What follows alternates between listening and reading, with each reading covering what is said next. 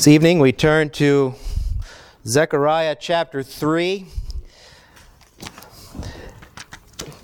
It's 10 verses. The fourth in the sequence of Zechariah's night visions. Hear the word of the Lord.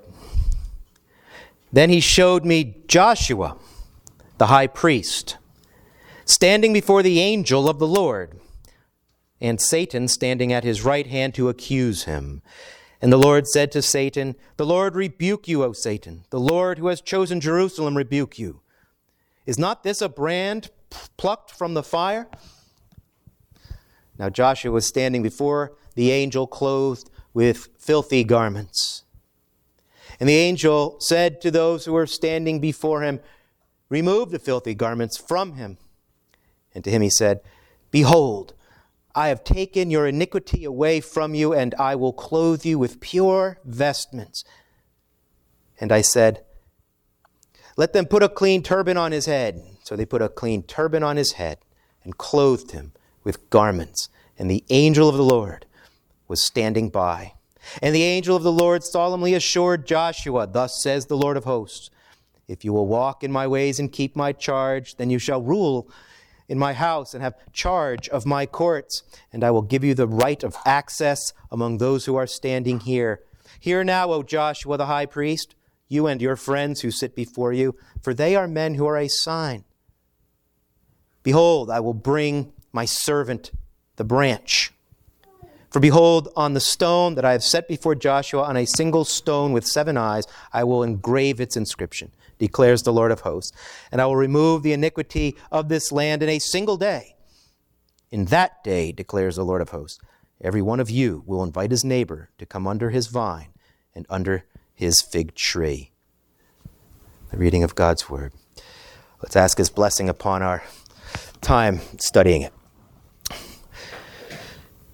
Lord, we thank you for this evening, another time to refresh our souls at the, fountain of your goodness, a time to experience a kind of spiritual oasis uh, during our pilgrimage through the wilderness of this world, a dry and weary land, and granting us even a foretaste of heaven. We pray that you would Grant us understanding of this text, which contains truths that are so basic and simple, and other things that are very mysterious and hard to understand.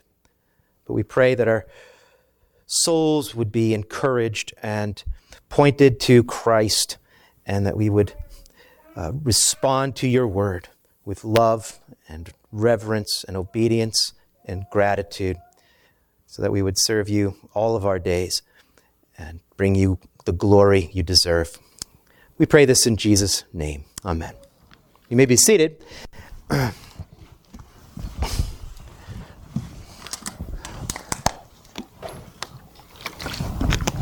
Well, we've now uh, reached the halfway point in our uh,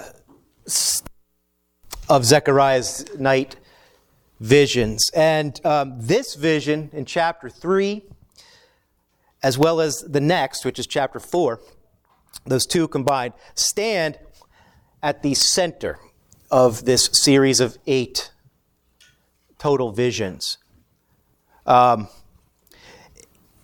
I don't want to put you to sleep with this, but there's this, a kind of a literary observation to make about how the, how the, the, the visions are structured overall. It's, if you care about details, it's called a chiasm, but don't worry about that as much as just knowing that it kind of moves from related themes into, into a center, kind of like maybe a bullseye type of thing. And so in visions 1 and 8, um, on both sort of the farthest ends of Zechariah's visions, um, you know, the focus is broad in scope regarding the nations of the world um, the empires, and then uh, the next uh, uh, visions uh, to, to, take together essentially are visions two and seven, which kind of narrow the scope to the land of Judah, and then visions three uh, and six. Um, focus on Zion, the capital, more more narrowly, and uh, the temple, but here in, in 4 and 5, which together form the center uh, of the sequence, um, as Meredith Kline said, he said, We find ourselves at the Holy of Holies, the ultimate center of the cosmos, where the Lord is enthroned in the midst of his angelic council. So that's what's going on. And if something is at the sort of literary or compositional center of a book, then it ought to be at the center of our own uh, theology and understanding. And so, point being that, uh, to state it at the outset, uh, you know, the center is not the world, the center is not the church, the center is here. And the focus of these two visions is the Messiah, the Messiah and his work uh, of salvation as the priest king. So we're looking at um, this vision uh, in chapter 3. And for the first time in this particular one, uh, we're introduced to uh, a historical person, or a historical person's brought into view. We have not seen this yet, but we see Joshua, the high priest, a real person. uh, in fact, both of the central visions of this sequence concern two individuals who are indeed central of the post exilic community in Zechariah's day. There's Joshua, the, the priestly figure, and Zerubbabel. We'll talk more about him next Sunday. He's the royal figure. And, and so, in the sequence of visions, the spotlight now falls on these two leaders who had already become active participants in the work of rebuilding the temple, these two key players in God's declared purposes. But the night visions Zechariah uh, show us, um, they show us the the, the night visions of Zechariah show us the broader significance. Uh, the, you might it's not going too far to say the messianic significance of their existence as what, what uh, the prophet calls signs. That's the term used in the text. Signs of the greater things yet to come. Literally, men who are a sign of God's future purposes for his people in the messianic age. And when the kingdom comes and the true temple uh, is established.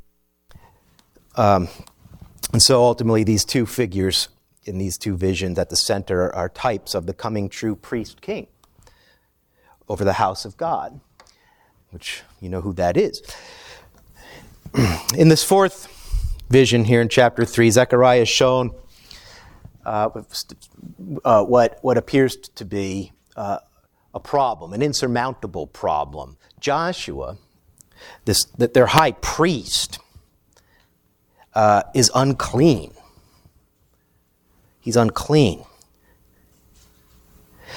Okay, that's the problem. And, and then the night visions now take the prophet into the sort of arena of, of the heavenly courtroom, sort of as it overlaps uh, and intersects with the earthly uh, courtroom, as it were, the temple. So we have this judicial scene now where the prophet is shown trial in progress or just about to get underway. And in this judgment scene, the judge in this scene is the angel of the Lord, appearing once again. That visible manifestation of the second person of the Trinity prior to the incarnation. This is the Christ figure in the passage, who acts here as God's appointee and representative, sovereignly uh, uh, presiding over and uh, directing the proceedings. The defendant on trial is, of course, Joshua, the high priest, unclean, dressed in filthy garments. As we're told in verse 3. And also present this trial is Satan, the accuser. The accuser who stands at Joshua's right side like a prosecuting attorney, eager to present evidence before the heavenly tribunal, which he thinks to Joshua's condemnation, disqualification as priest. And so this is a very serious situation in view. Because Joshua is, is, is the spiritual leader of the covenant community, who, in the normal course of events, is the one who, who will officiate in the rebuilt temple. But clearly, in this vision, uh, we, are we're, we're seeing how he's so clearly unfit to do so. According to the law of Moses, if you go back, read from the first five books of Moses here and there, the high priest was this uh, you know, supreme intermediary between the people of God and the God of the people, sort of the, the, the, the appointed go between. He alone, this one, by virtue of his office, had the, this awesome privilege once a year on the Day of Atonement, Yom Kippur, to enter the most holy, the only one, and to enter the most holy place of the temple, and to do so with the blood of a sacrificial animal, and that in order to, to intercede for the people, remove, removing their impurity making atonement so that they would be acceptable to the Lord. And before the high priest could enter the most holy place on this day of atonement, uh, he would put on clean, holy garments, uh, these pure vestments, in order to symbolize the need for the mediator, the representative and go between, to be holy. And in his role as the people's representative, he also, uh, as part of his uh, uh, adornment, uh, wore their names on the breastpiece of his robe, over his heart, and on two elaborately or- orna- ornamented pads on his shoulders. You can read all about that in Exodus 28. I'm trying to keep it short. In other words, the acceptability of the people with God, their acceptability as, as, as God's covenant community, depended critically on the acceptability of their high priest. So remember that. He was one who symbolically carried them presence of God again as their representative as their mediator it's very important to understand that. If you want to sort of get at what, how this, what, what this vision is, is communicating to us. In other words, it's not Joshua personally that is significant for this vision as just some you know, individual guy chosen out of a crowd. It's the fact that he holds the office, this high and holy office of high priest, who in his official standing represents the entire community of God's chosen people. And because of his crucial, uh, the, the crucial importance of what the high priest did in his ministrations, he had a special obligation to strive for perfection and to adhere uh, in dress and behavior, to adhere to a regime that symbolized the total purity, the holiness required for access to God. And also, when, the, when he entered the most holy place, the high priest wore a gold plate on the front of his turban, you know, the forehead, inscribed with the words, Holy to the Lord.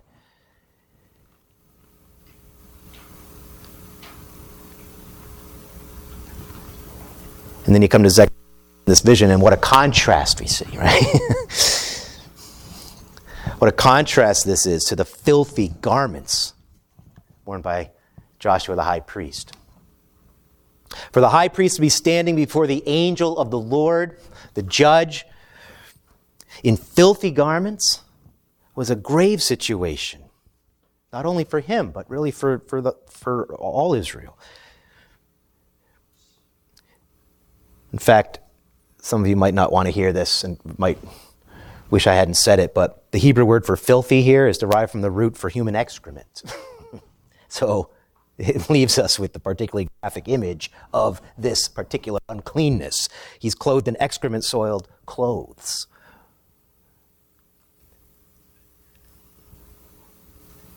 Self evidently, he's unfit to be in the presence of God. The one that God whose eyes are too pure to look upon sin.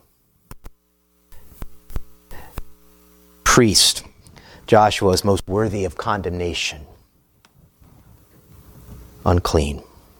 And again, that means that the whole covenant community is in trouble, not just this one man, because he, again, is their mediator and their representative before the Lord. And as such, he stands before the angel of the Lord here in the vision, turned, as it were, inside out with what he really is on full display and what the whole covenant nation really is in, in, uh, in, in their covenant breaking. You know, but he stands here covered with shame and defiled and condemned in the very courtroom of heaven.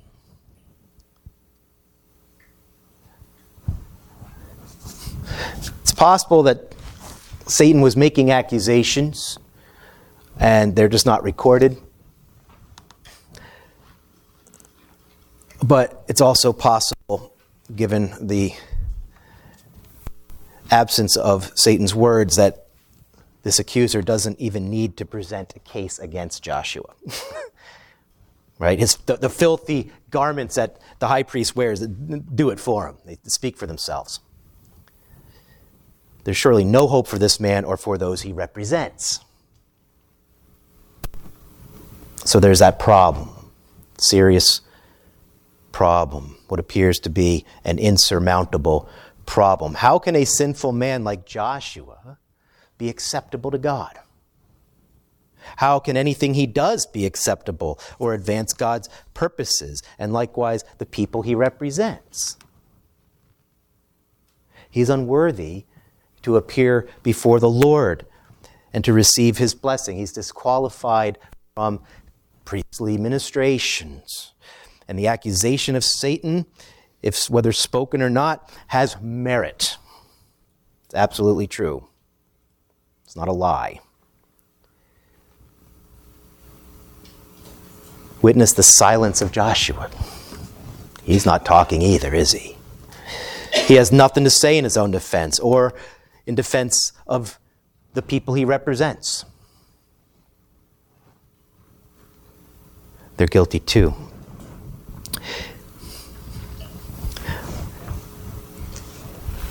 Then something totally unexpected happens, doesn't it? As we read on, an astonishing reversal is shown to Zechariah.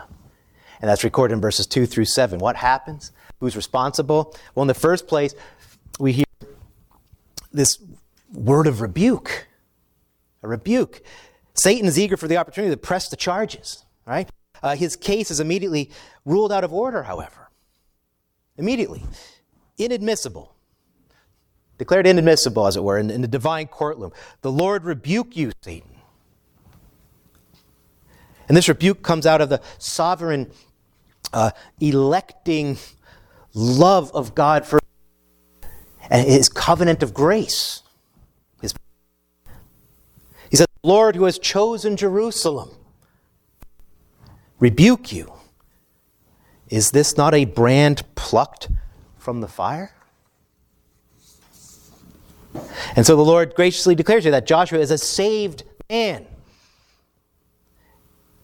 And that he simply will not allow any charge Satan brings against him to stand.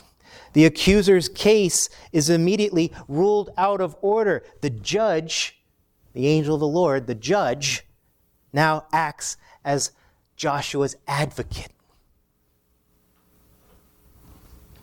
His advocate, his defense attorney.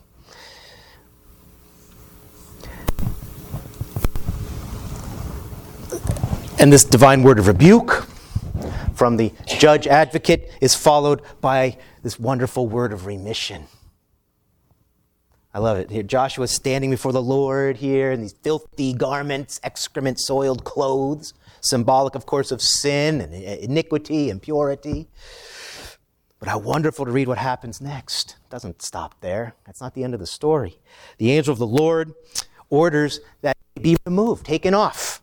Remove, he says, remove. Remove the filthy garments from him. And if you're wondering what that represents, you're told. He says to Joshua by way of interpretation Behold, It's not just about the clothes. Behold, I have taken your iniquity away from you, I have removed your sin. Meredith Kline comments, he says, Removal of the unclean clothing symbolized the legal blotting out of sins, the rebuttal of Satan's accusations, forgiveness, the imputation of the sins of God's elect to Christ. I hope you're starting to get the picture. But that's not all that we see in this picture. There's more. The, this first step, this initial act, um, you might call it divestiture or something. It's followed by a second, more positive one. Joshua's justification is complete by an act of reclothing. It is the angel of the Lord, again, who, who continues to exercise this sovereign and gracious initiative in this subsequent uh, action, explaining to Joshua the meaning of the removal of his offending garments, having to do with the removal of iniquity. He appends the promise that he will reclothe him in new apparel. Saying, And I will clothe you with pure vestments. In other words, garments that are, uh, that are fitting and uh, suitable to stand in the presence of the King of Kings and, and, and act in behalf of himself and the people of God in the temple.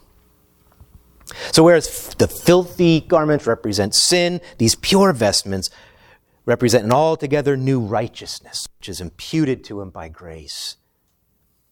The Lord provides it. This righteousness, not of his own making, thereby removing any basis for any charge the satanic accuser might attempt to level. And then comes the crowning moment, if you like, of, of, this whole transaction, the whole scene. Zechariah breaks in and requests the completion of this act of reclothing with, with the placing of a clean turban on Joshua's head. And that's what happens. Verse 5. And so, just in this short, compressed, almost period of time, his investiture is complete. The high priest is reclothed in ceremonial, ceremonially pure uh, vestments, festival garments, in the presence of the angel of the Lord, his, the judge and advocate. And that as a sign of God's acceptance of him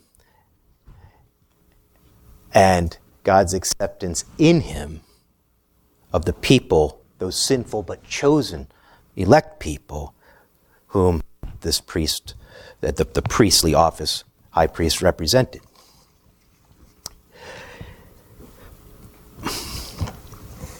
And then, um, going into verses 6 and 7 briefly, the charge is given by the angel of the Lord now, speaking in God's name, and Joshua was told uh, that if he faithfully discharges the duties of his office, he will have charge of God's courts in the temple and be given the right of access among those who are standing here.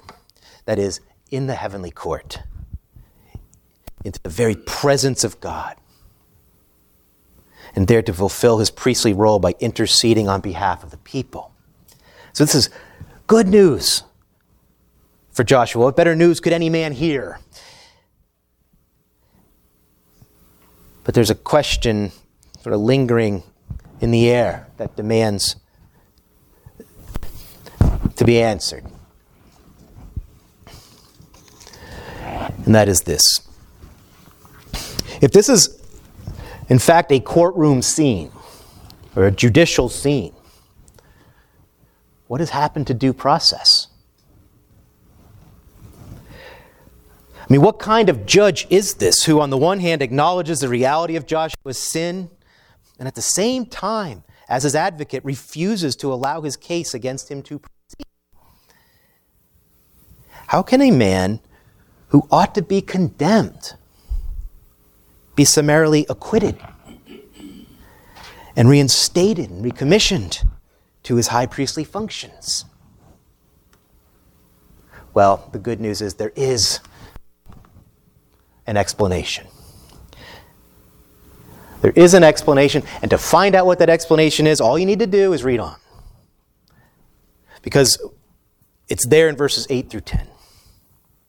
We're told that the explanation lies in something that God will do in the future. Are you following? Joshua and his associates, his, his priestly uh, associates, are men again, symbolic of things to come. They are signs of things to come, and especially of the fact that God will bring in this coming day his servant, the branch, which is a dual title that identifies this coming one as both priest and king, priestly servant, royal branch.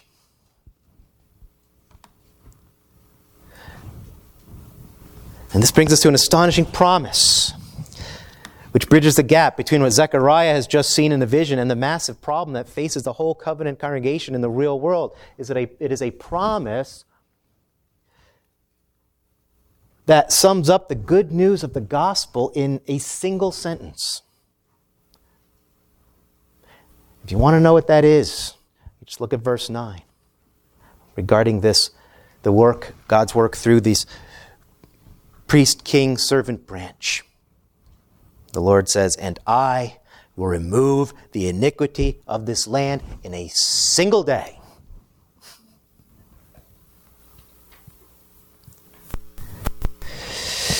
That is what Zechariah has just seen done symbolically in this vision for Joshua the high priest, the representative of the people, will one day be done actually for the entire community, the whole sum total of God's elect, in a single day, once and for all, when the greater Joshua comes, when the servant branch comes,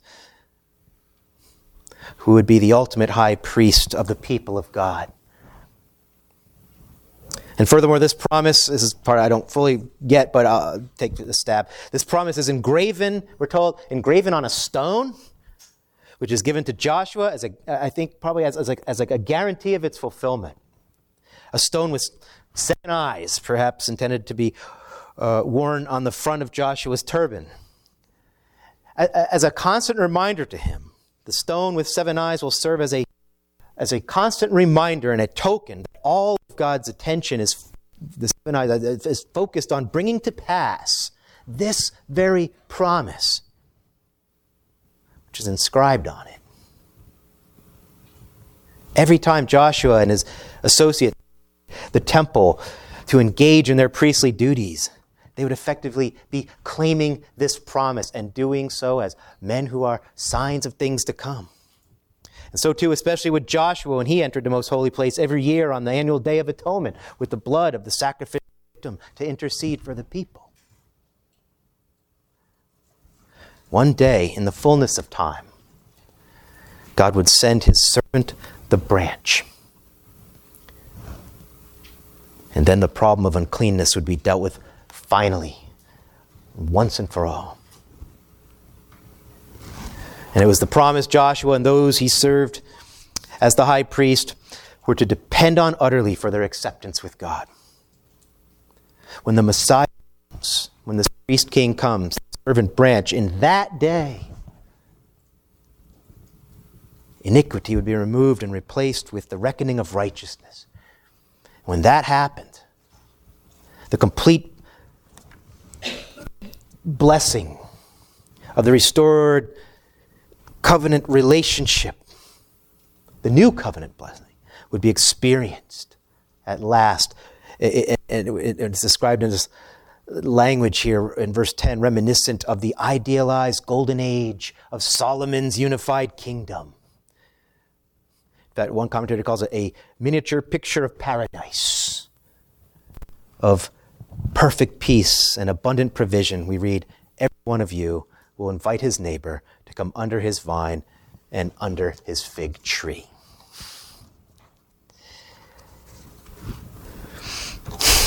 So, in summary,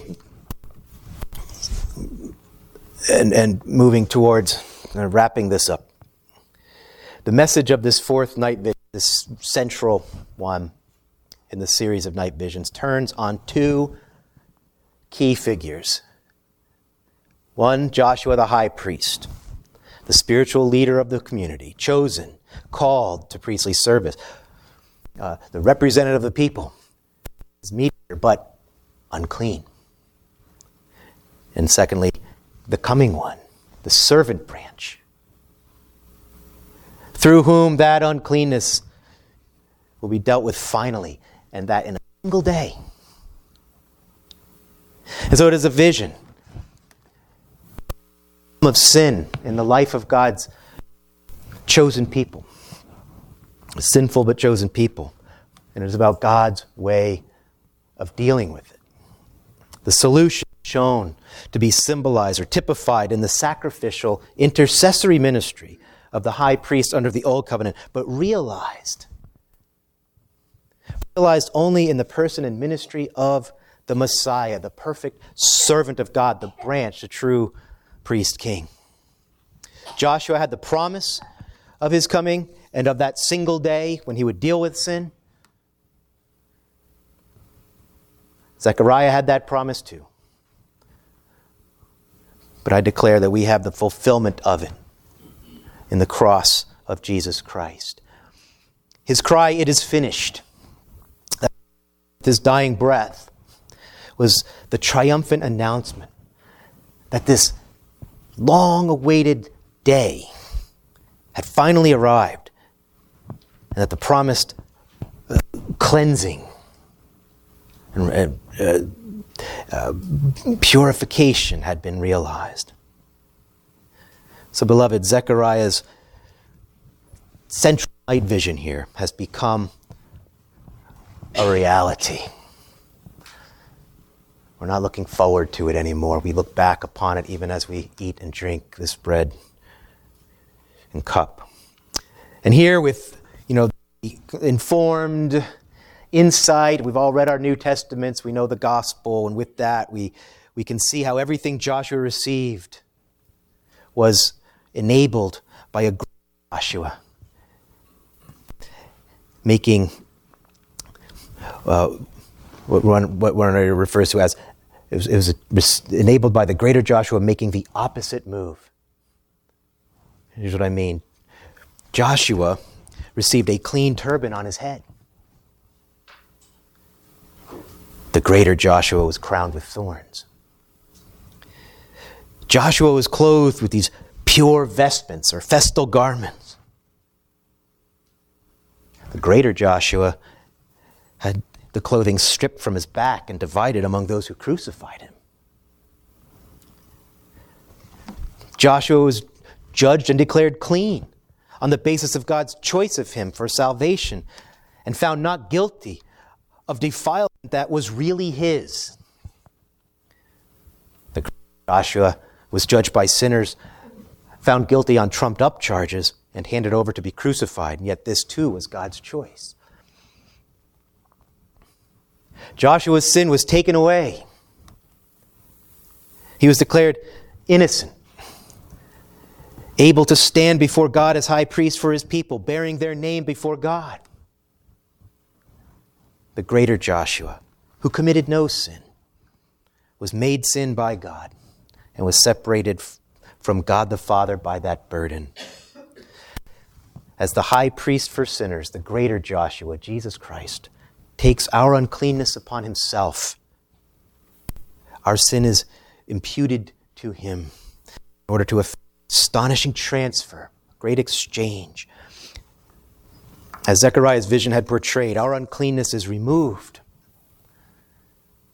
in Christ, and we are clothed in perfect righteousness through the ministry of our great high priest. Consequently, because of our righteousness in him, we are given unhindered access to the throne presence of the Lord our God. We are not condemned. Yes, we are great sinners. Who will deny it? Will you defend yourself with empty claims to a righteousness of your own? God forbid. If you're listening to the sermon this morning, you know I'm going. We are indeed sinners, and we are indeed unclean, unfit serve God. Facing this truth, truth is the first step towards cleansing and, whole, and wholeness, confessing it. We don't have to try to defend ourselves by explaining or excusing ourselves or trying to shift blame to others. Joshua is silent throughout this vision.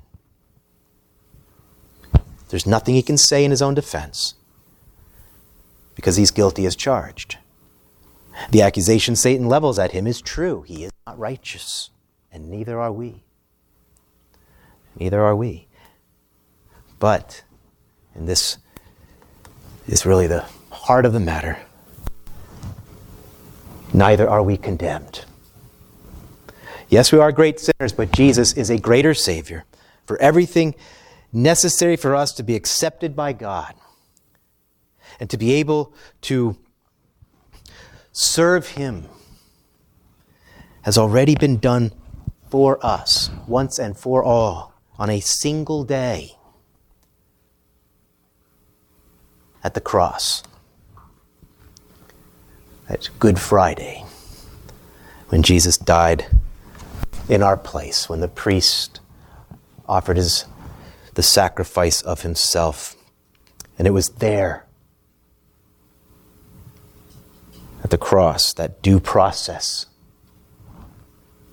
was observed. And our sin was dealt with in strict justice and with the serious, seriousness that it deserves. By that one final perfect sacrifice, we have beyond the power of Satan's accusations and of God's own wrath against us, now and forever. Indeed, the only one, the only, uh, the only one who has the right to condemn us as judge, has made satisfaction, satisfaction for us and now intercedes for us in heaven as our advocate. And because of his faithfulness in our place as our representative and mediator, we know that God, our God, can cleanse any past, no matter how soiled it is, no matter how filthy and unclean it is, even our past. God is a God who plucks brands from the fire by grace. He removes filthy garments and replaces them with pure vestments. A God who gives us a future so unlike our past and a fresh start. A God who washes us clean and who purifies us from all impurity so that we are immune from any indictment by the accuser. And so, in conclusion, as the Apostle Paul would say centuries after Zechariah, What shall we say in response to this? If God is for us, who can be against us? Who will bring any charge against God's elect? It is God who justifies. Who is to condemn? Christ Jesus is the one who died. More than that, who was raised, who is at the right hand of God who is indeed interceding for us. Amen. Let's pray. we thank you, O Lord, that you have revealed to us at the center of these visions, the very center and core of the good news, that our Lord Jesus has made full atonement for us on the cross in that single day, and that we have been pardoned and made clean in him, that the, our iniquities have been removed, and we have been clothed with his perfect righteousness and spotless innocence. All is an act of grace, all for the promise of your covenant, not because we deserve it, for we are sinners, but we are also chosen in Christ. And so no one can bring any charge against God's elect, because you have justified us, and there's no condemnation. And we thank you also for the confidence we have uh, to enter into the most holy places by the blood of Jesus and enjoy with you um, true worship and each and every day that uh, sweet communion, Lord, with you, in which we constantly abide.